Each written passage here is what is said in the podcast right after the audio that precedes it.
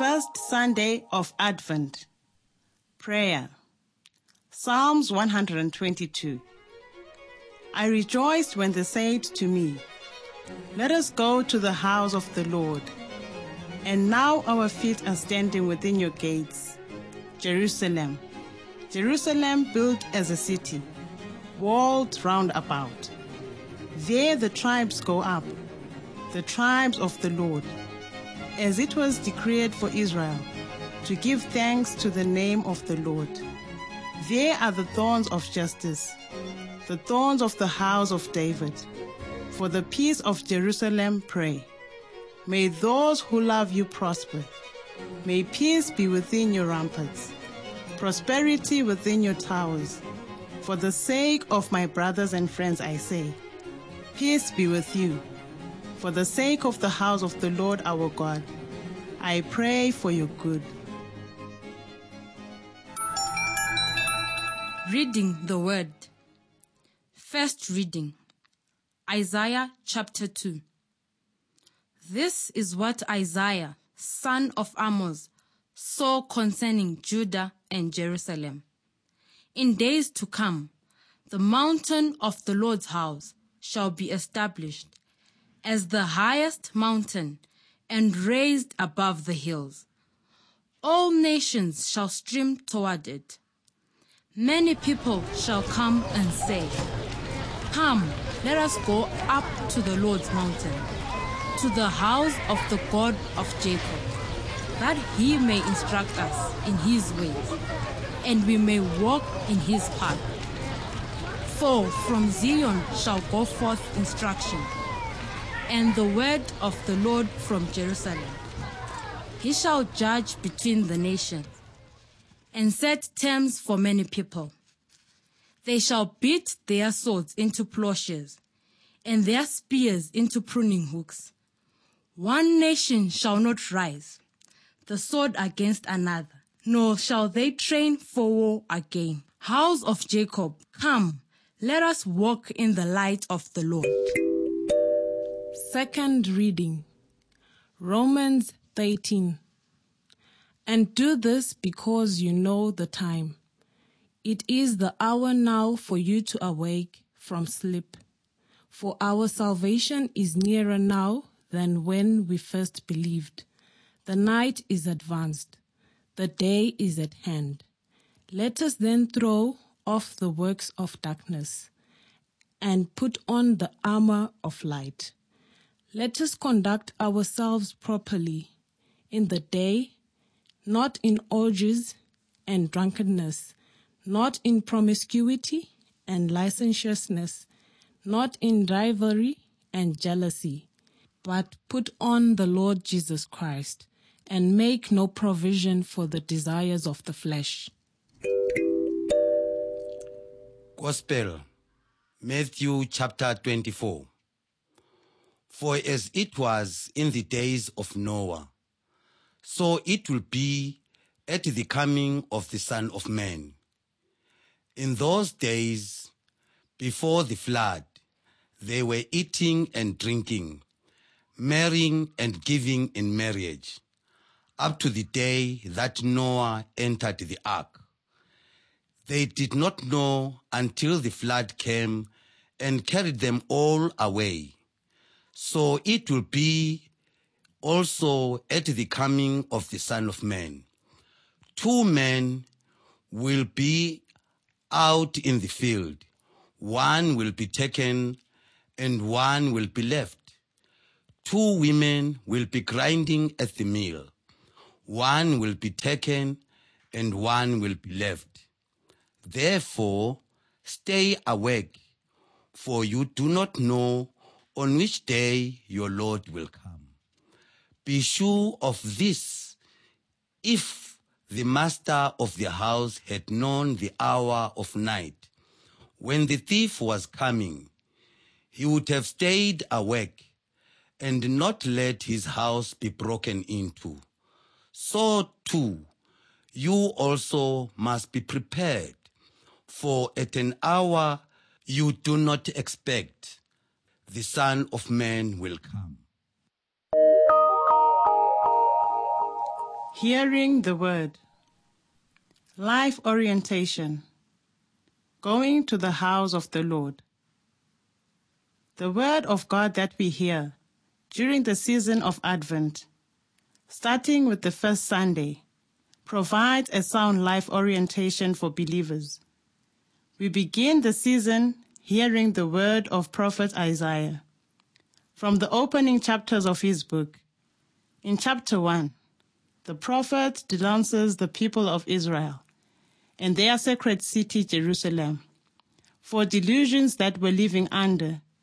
They considered themselves the enlightened and chosen race, in possession of the Word of God, and with a glorious future, while living life completely opposite to their beliefs, a life of corruption, oppression, and violation of the covenant that God made with them. Israelites of those days anticipated that Jerusalem, the city of David, will be the seat of the nation's political and military might and the center of a renewed Israelite empire in the future. They hoped for an exclusive and unique earthly kingdom. Isaiah drastically redefines their expectations. He speaks of the mountain of the Lord Zion, to which all people will come to encounter God and to be instructed in his ways. Mountain in the scripture symbolizes the place where people encounter God and where divine instruction, Torah, comes from. Isaiah uses the symbol of the pilgrimage of all peoples to God's mountain to represent the complete change of world order. It will be inclusive. All people, not only the Israelites, will participate in it.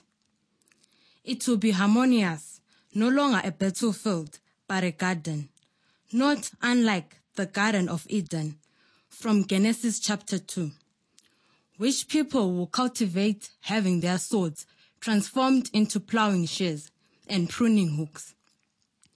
It will be God made from his holy mountain.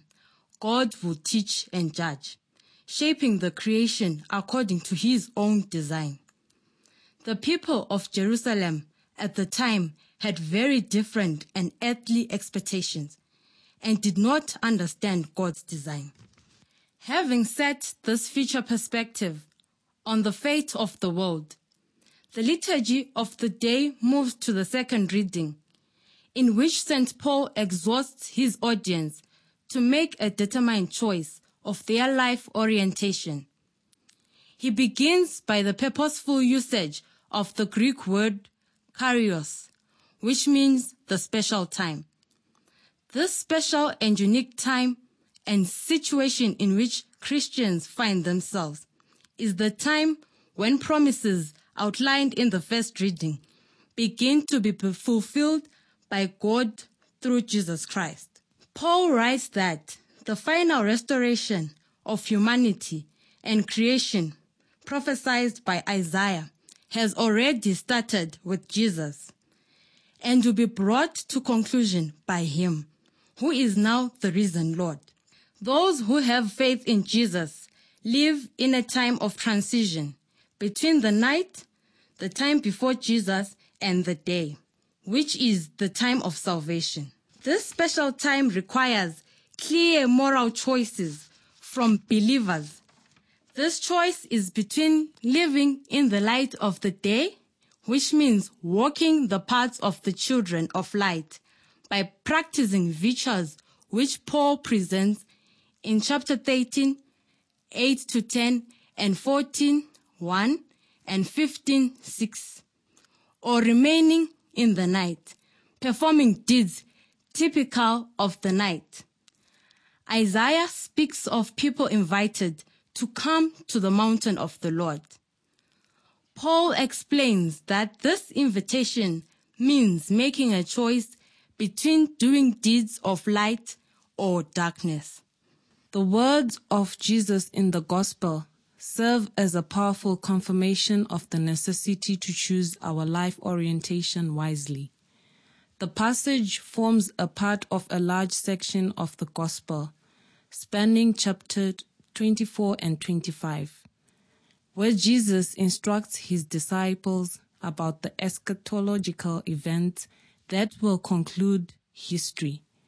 In the passage we read today, Jesus declares that the Son of Man will surely come, returning to earth. Jesus, the Son of Man, will restore the humanity and creation. His return, called Parousia in the New Testament, will fulfill the prophecy of Isaiah from the first reading. God will comprehensively restore creation and humanity through the parousia of his Son. When will this event occur? This was the question that the disciples in chapter 24, verse 3, and many people ever since have asked. Jesus' answer is clear and simple. It will be unexpected and unpredictable. Life will go on following all the ordinary ways, just like it did in the time of Noah. Men and women will be going about their ordinary business, plowing and grinding grain as ever. There will be no signs indicating the time of Parousia, as there are no signs of the thief's coming. Yet this transformation of the world will surely come. The familiar and predictable patterns of ordinary life will be interrupted. The world and our life will be altered forever. In view of the certainty of Christ's coming and its unpredictability, the only suitable and acceptable attitude for those who know about it is constant preparedness. Entering into the Advent season, we are presented with a very clear lesson about our life. Isaiah revealed the ultimate goal of human history renewal of the world by reunification of humanity with God and renewal of the creation in the future.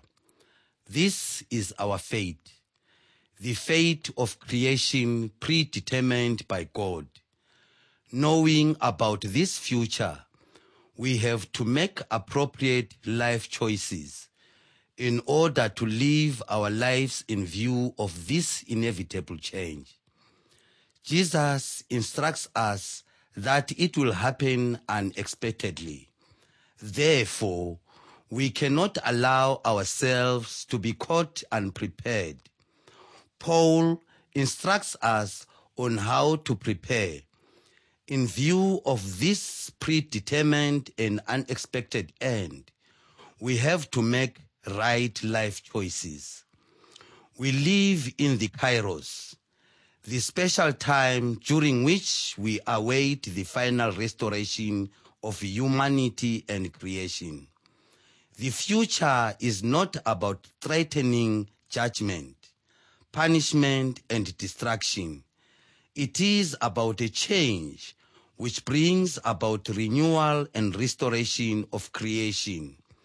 It is about coming to God's holy mountain, justifiable in our liturgy.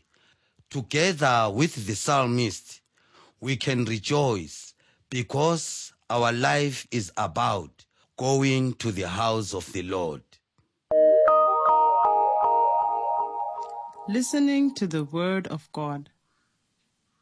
The theme of today's liturgy is making a choice that determines your life orientation.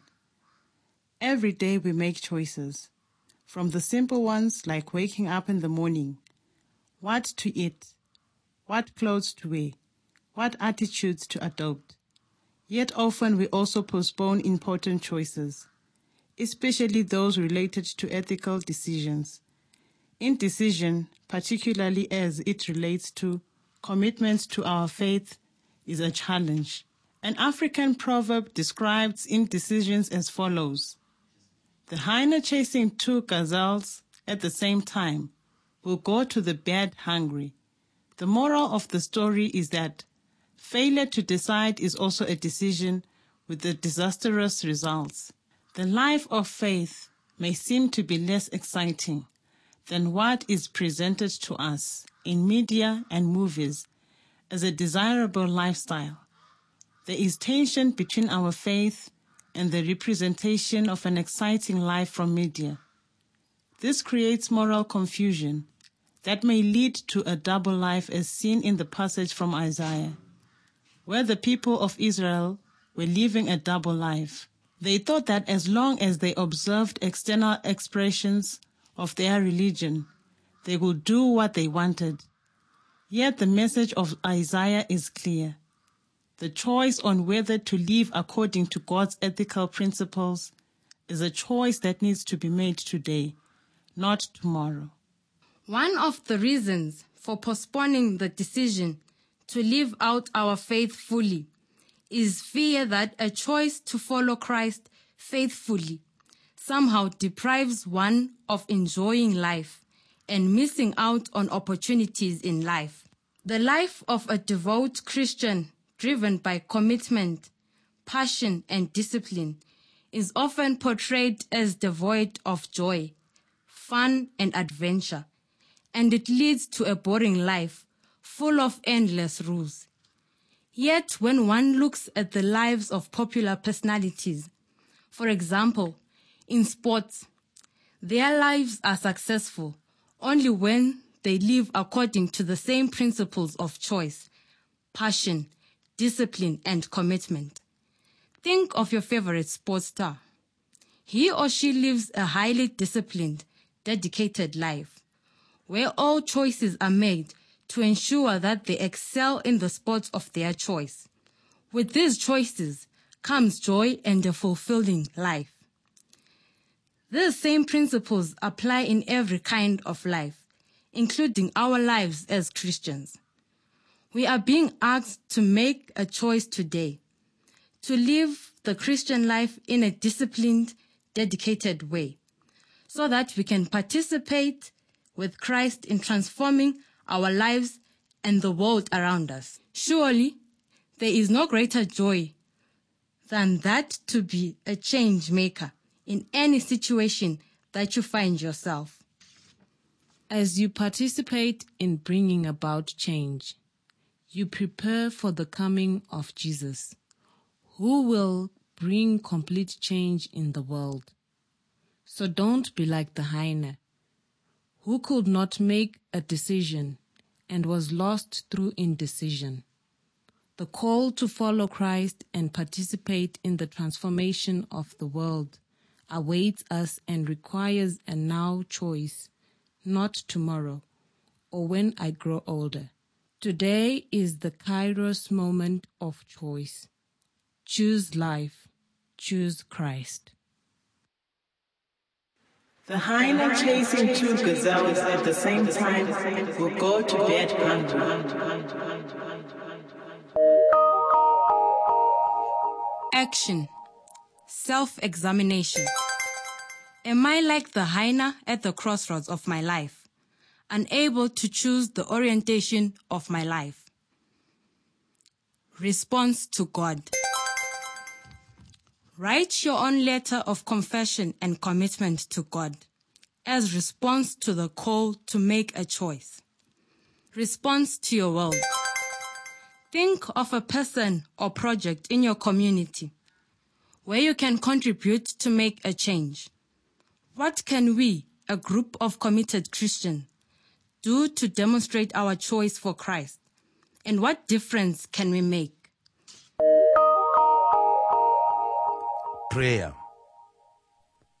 Thank you, dear Lord, for the invitation to examine myself and make a decision in response to your call. Grant me the grace to choose your will and ways now and not tomorrow.